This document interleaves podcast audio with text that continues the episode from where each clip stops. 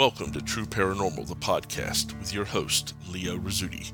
Every week we will explore such topics as ghosts, demons, poltergeist, haunted history, time shifts, cryptozoology, and other aspects of the paranormal through listener submitted accounts, documentary studies, and interviews with the investigators that dedicate their lives to searching for proof of the unknown. So get a fresh cup of coffee, dim the lights, relax, get ready for a short visit to the realm of the true paranormal.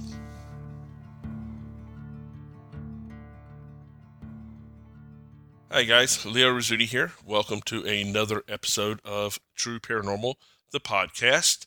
I'd like to start off the show by apologizing before the fact for this episode. I have gone about six months without any kind of soda or anything like that, drinking mainly water. And today I ordered pizza for dinner, and for whatever reason, the pizza got messed up a couple of times. So, in an effort to make me happy, the manager sent along a free two liter of cherry Pepsi, which I have drunk about all of in the last couple of hours. So I'm on a little bit of a sugar rush right now. There's no telling what I'm going to say or how I'm going to react to things. And fortunately, I do my own editing, but right now I'm on a pretty high sugar buzz. So I might say something really funky, and for that, I do apologize. That being said, we do have some great listener stories for you guys this week. Let's go ahead and jump right into that. Our first story of the evening comes to us from a listener named Sid. And Sid says this is a two part story. Uh, it's a little bit long, so he has decided to break it up into a couple of pieces for us. And he has entitled it A Maryland Haunting. Okay, Sid, let's see what you sent to us. It must have been the summer of 1974. We rented an old farmhouse on some 20 acres or so, I guess. I can't remember now, but it seemed vast to me at the time. We had neighbors to our immediate left, a group of houses owned by one very large family, and then nothing else for miles.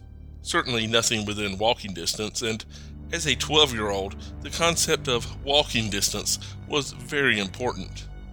We were moving from the suburbs of Washington, D.C., out to the countryside of La Plata, Maryland.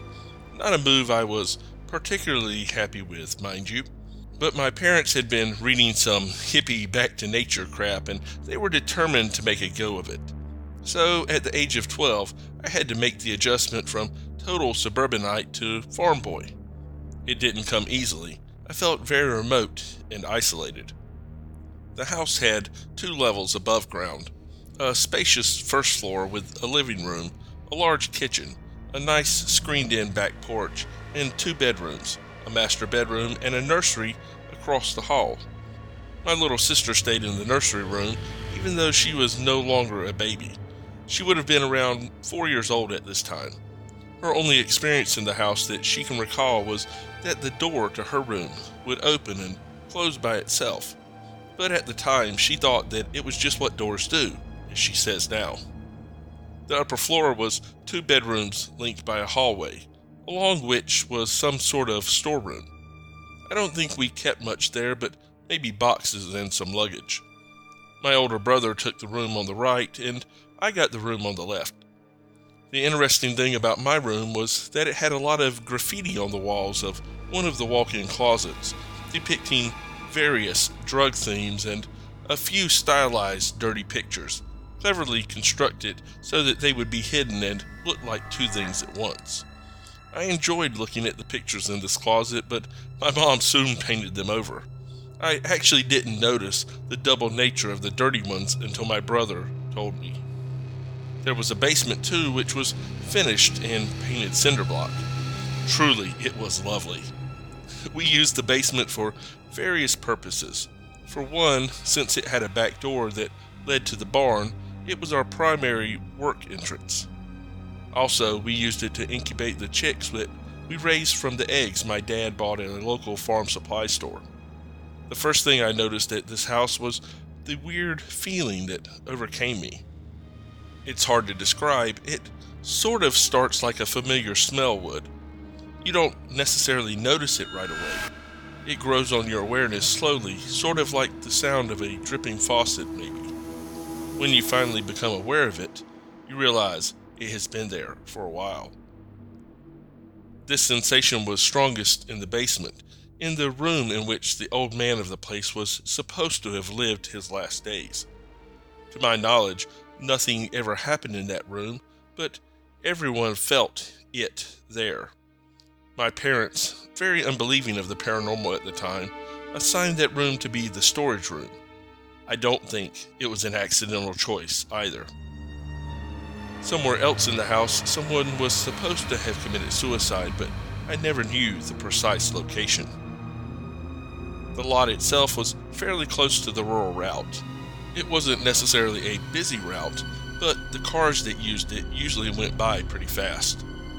I lost my favorite cat on that road. The driveway from the road made a U shape around the back of the house so that there were two driveways made of dirt and gravel. The driveways were well rutted, too. Not a long distance from the back door of the house, there was a drop off covered with briar, but in that briar were thousands of liquor bottles from years of someone's hard drinking. I remember I found some bottles that had dates that went back to the 40s. Of course, I thought I was going to find something from the 1700s. And actually, we did find two books there from the 1700s, but these didn't mean that the house was necessarily that old. It certainly didn't look that old.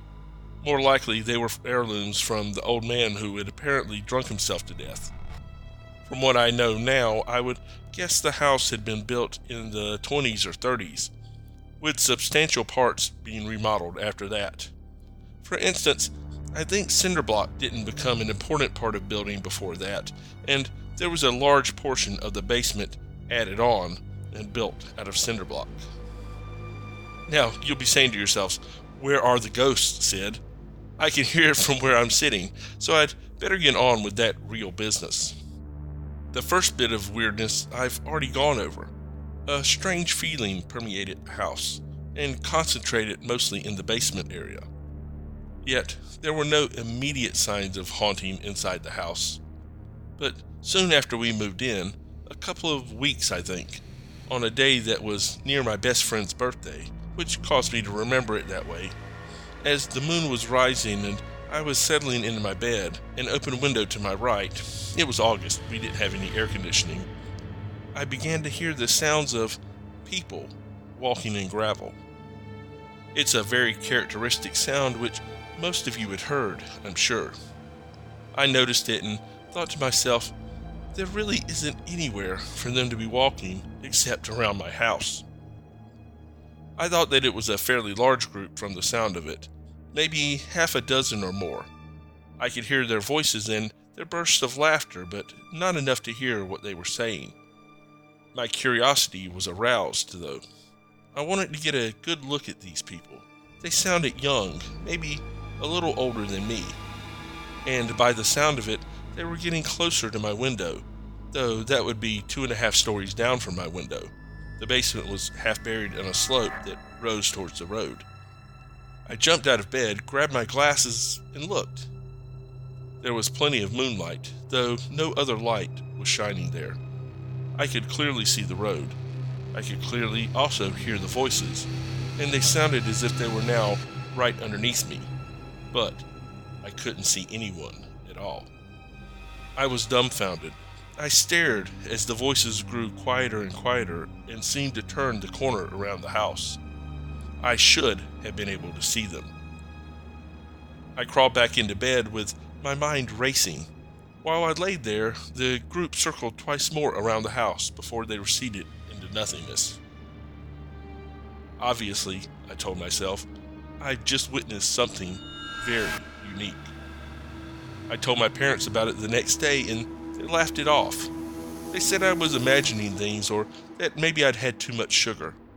It was the same back to nature answer to everything for my mom. It was strange enough as a singular occurrence, but it happened again a year later. On that same date, I heard again the group of young people walk around the gravel drive of my house. Several times I heard peals of laughter that I could recognize having heard the year before. By that time, however, I'd been scared by a few more experiences, and I didn't dare look out the window. I've had many more experiences, too many to include in a single story, so I'll follow up with part two later on.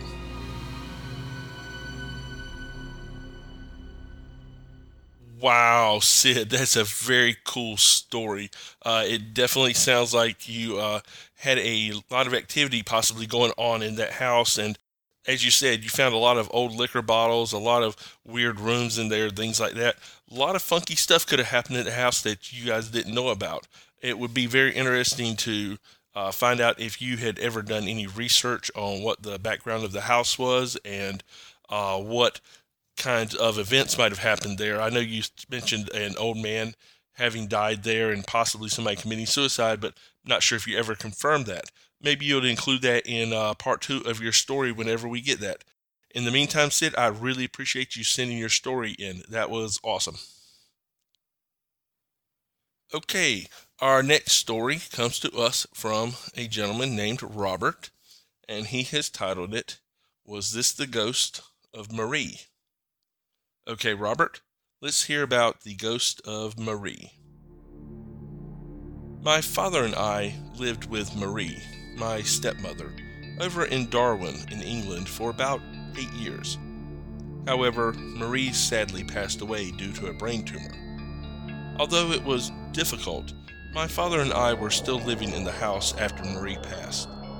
I moved out recently because I moved to Glamorgan in South Wales. However, over the last four years, I had noticed strange things happening in our house. For example, if my father and I were going out of the house, we would always make sure all the lights would be turned off and all the doors were locked. This would normally happen at night, but every time we came back, the landing light would always be on. I felt this to be strange because I was always the last to come out of the house, so I always checked everything before I left. There were also times when I heard three quick knocks on my bedroom door. Now, I'm not saying that it was Marie, but it was strange that when I opened the door, not only was there no one there, but there was also no wind to cause any kind of sound, and it wasn't even windy outside and also, I was the only one in the house at the time. This normally happened early in the morning. There were also times when I would be in the living room reading, when suddenly I would hear footsteps down the last flight of stairs, as we had a mini spiral staircase and the footsteps would wander into the kitchen. Once in the kitchen, I could hear cupboard doors opening and slamming. There were even times when the footsteps would wander into the middle of the living room. I know this because there was a loose floorboard in the middle of the living room floor and it only makes a sound when someone steps over it. Again, I was the only one in the house. When that happened, though, I was so scared and felt like someone was standing in front of me. It took everything I had just to get up and out of the house. Many times, even in the middle of summer when it was boiling outside, it would all of a sudden become as cold as winter inside, especially in the living room. There were even times when I would be in my room during the day, just having a rest, and I would hear Marie's voice singing, because she always used to sing. I at first thought that maybe it was my mind playing tricks, but I heard it again and again, day after day, usually in the living room. Now, this might be a load of rubbish to anyone hearing it, but to this day, I still never want to go back to that house. There are too many memories, and there is one hell of an atmosphere. Better to leave things like that, even the spirit of a loved one, alone. Okay, Robert, that was an awesome story, man. Uh, it is amazing to think that you would hear your deceased stepmom's voice singing, and I'm sure that would be a sound that you would very, very easily recognize. And as you acknowledge yourself, the other things, the knocks, the footsteps, things like that, that's not necessarily the ghost of Marie, but it's pretty distinctive whenever you hear the voice singing of someone that you've heard singing and you hear that repeatedly over and over again, that that is pretty distinctive evidence that that is an individual that is giving you a haunt there. Needless to say, it sounds like you guys had a lot of activity in that place, and I definitely can't blame you for not necessarily wanting to go back. A lot of times, even if you have what is known there, if it's a spirit and you know what the spirit is, the atmosphere, as you describe it, the very pervasiveness of the weight of the atmosphere in a place like that makes it so uncomfortable that you just don't want to be there. I know I've lived in places where I knew exactly what was going on, but just because you know what's going on doesn't make it comfortable. And I definitely have some places that I've been in that I would not want to go back. So I can sympathize with you on that one. But at any rate, thank you, Robert, for sharing your story. That was incredible. Okay, guys, our last story of the evening is titled The Thing We Couldn't See, and that's sent to us by Amber. Okay, Amber, let's see what you sent to us. I'd taken my friend, Denisha, to my mother's for a weekend visit. I'm not sure of the year, but I'll guess around 1987. My mom lived in Iowa. Denisha and me were visiting from San Francisco. For years, I'd promised Denisha I'd someday take her for a trek through my haunted neighborhood. This particular time, she held me to it. We began by heading north up my mom's street, which meant we were heading up a rather steep hill. At the top of the hill, we crossed to the opposite side of the road, and then we entered a yard. It was quite dark. As I groped to find familiar paths from my childhood, we stepped over a plant material that felt kind of spongy, and I remember thinking things had changed since last I'd made the neighborhood rounds. The yards there in the old neighborhood are massive, with backyards the size of football fields or better. Finally, we'd gotten to the back of the property, and there we found a lovely little bridge crossing a small creek. Then a short jaunt, and we were on to another path that led through the next yard, then onto the street north of Mom's. We headed west past dark homes resting in ample yards towards the S curve in the road. At the lower half of the S, towards the north, was the house with the totem pole. Ah, yes, the totem pole. Let me tell you, this thing is weird. It doesn't stand upright, but is instead curved like a huge donut sunk halfway into the ground.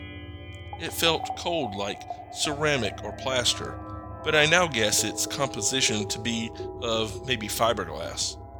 It was decorated, I use the term loosely, with an array of oddities a huge ear about a meter in length, the face of a king from a deck of cards, a large brain, perhaps five times a human brain size.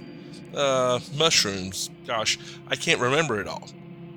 The thing looked like an acid trip realized in an incredibly weird sculpture. We stayed for just a short time. I was leery of the large dog I knew to patrol the property some time before. Though it was creepy, we hadn't yet felt haunted.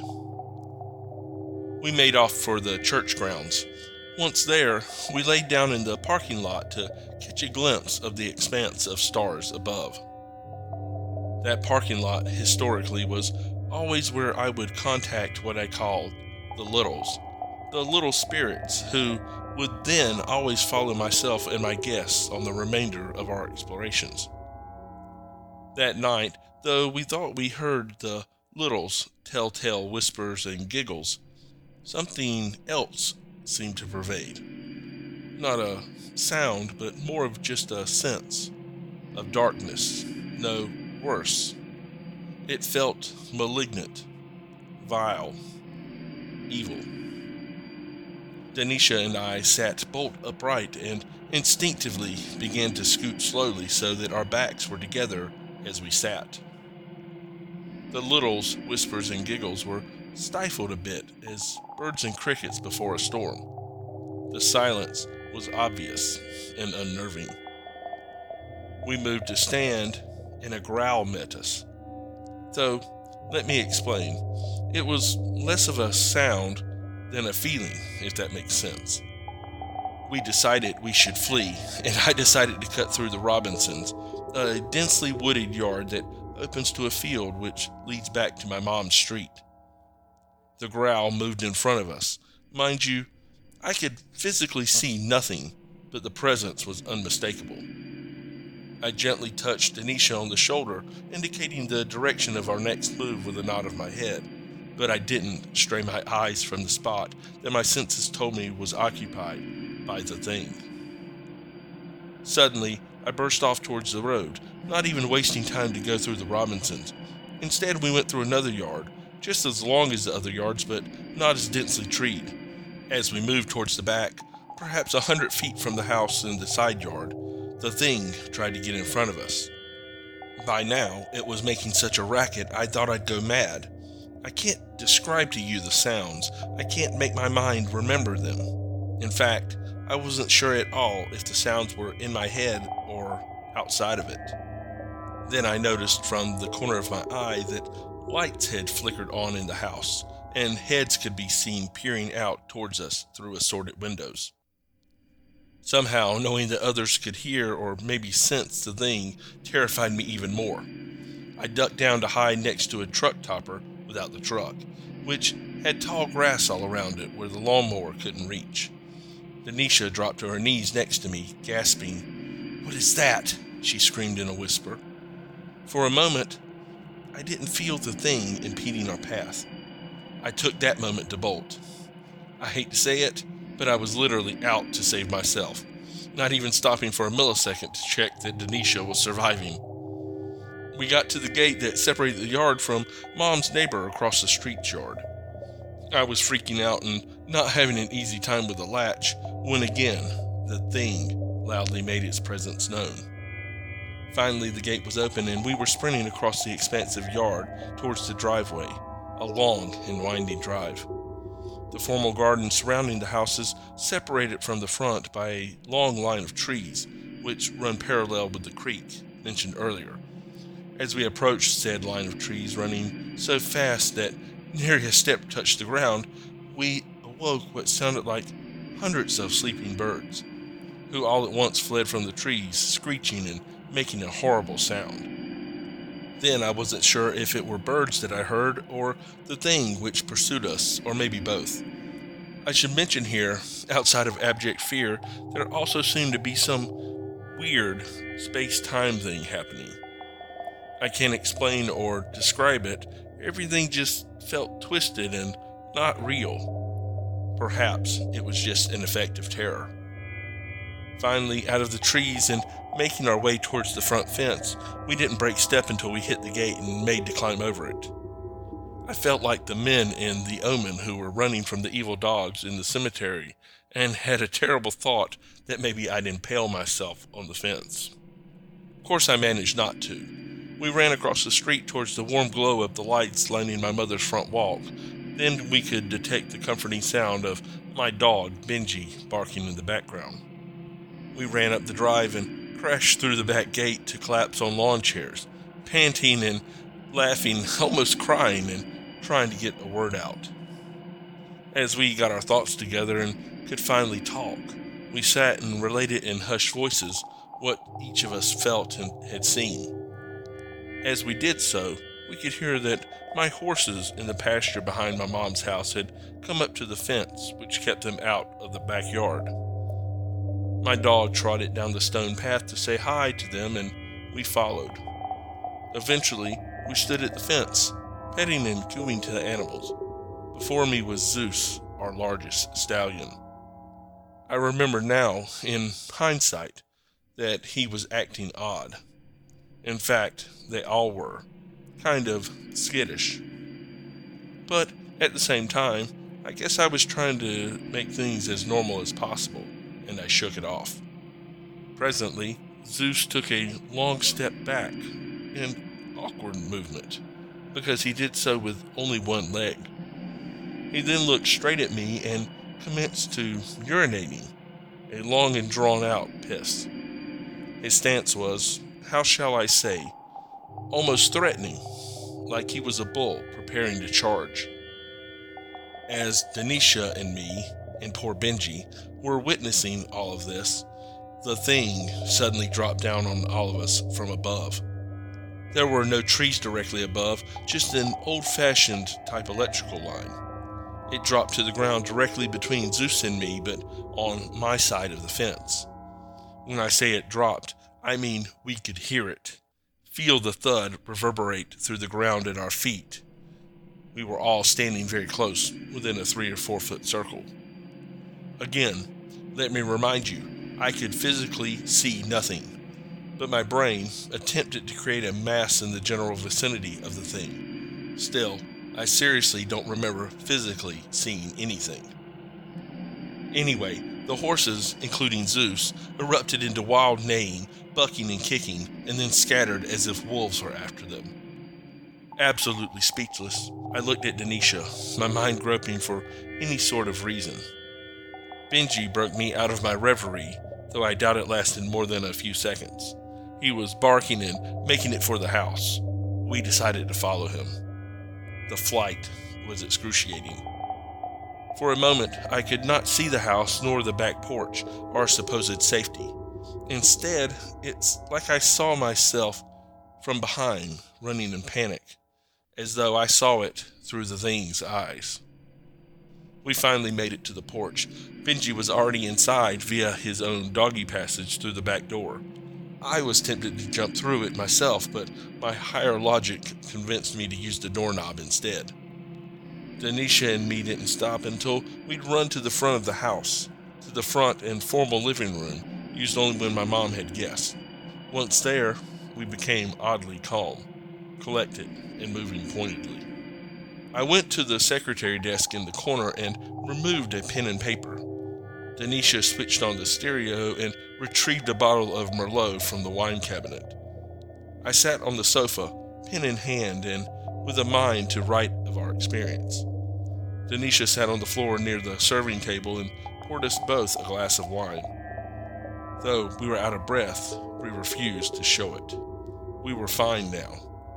My cats, one by one, began to saunter into the room, noticing that we were out of sorts, but not wanting us to think that they cared enough to show any concern. Just when everything was beginning to feel all right, a huge catfight erupted underneath the sofa where I sat. I mean, you could literally see fur flying out from below, and of course, you know how awful that sound is. There was no doubt in my mind, at least at that time, that my cats were fighting the thing right underneath my seat. Now, that's where my story ends. I know Denisha and me took that bottle of wine to my bedroom where we sat with every single light on, including the closet lights. We did not speak further of the incident that night. We simply waited for the sun. Thankfully, that wait was uneventful.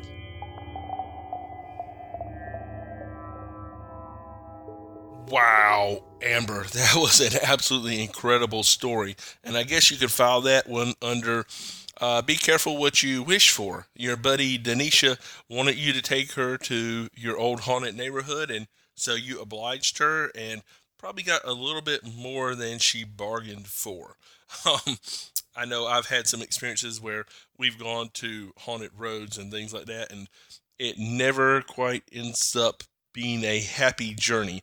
It almost always ends up with people being scared out of their minds. And I'm not sure if that's due to the anticipation of events or maybe some group hysteria mixed in because usually whenever I go there, it's not just me and one other person, it's me and a group of people. So there's a large crowd involved, which somehow seems to pick up activity a little more rapidly than when it's just one or two people.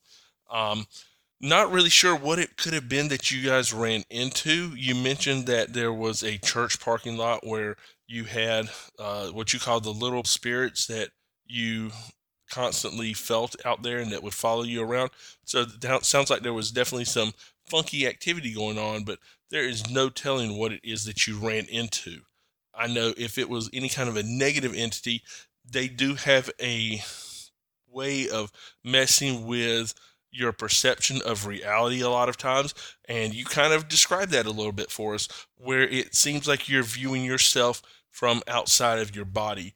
Uh, definitely is not a fun experience and is not something that a lot of people run into, thankfully, but it does sound like it's something that happened to you. And fortunately, you ended up all right, which is always the best way to end one of these stories. You never want to hear anything super negative come out of these. It's nice to have an experience and it's neat to be able to tell a story about it, but we always want to hear that in the end, everybody was safe and sound and came out of it maybe a little bit wiser, but in one piece. And it sounds like that's what happened to you. If you have any other stories in your neighborhood, we would certainly love to hear about them. But in the meantime, thank you for sharing this one with us. That was absolutely incredible. Well, guys, that is going to do it for this episode of True Paranormal, the podcast. I would like to thank Amber and Robert and Sid for sharing your stories with us. You guys are absolute rock stars. And as always, if you would like to be a rock star and have your experience shared on one of our future broadcasts, just email it to us at trueparanormalpodcast at gmail.com. That's trueparanormalpodcast at gmail.com. Or check us out on Facebook at True Paranormal Dash the Podcast and hit that message us button or hit that email us button and send us your stories. We'd love to hear from you guys. While you're there, give us a like and a follow, and be sure to check out some of our older episodes. There's some neat stuff in there. We also have some other posts and some other information other than just the podcast, so be sure to check that out as well. Additionally, if you're listening to us on iTunes, be sure to subscribe and again check out some of our older episodes and maybe give us a rating and a review. We'd love to hear what you guys think about the show. And speaking of what you guys think about the show, we are going to be doing a question and answer episode, and it's not going to be a normal kind of audio podcast one. Uh, we've gotten a few emails with folks with specific questions, and like to get some more involvement from you guys. So, what we're going to do is probably do a live video feed specifically on Facebook. So be on the lookout for that. We'll put some notices up on our page to let you guys know when we're going to schedule that and be sure to tune into that. We'd love to hear from you guys and just check out what we're saying. And if any questions come to mind, that's a great opportunity for you guys just to give us some immediate feedback that we can address right then. In the meantime, I would like to thank you guys for listening this week and every week. And be sure to join us again next week for another episode of True Paranormal the podcast.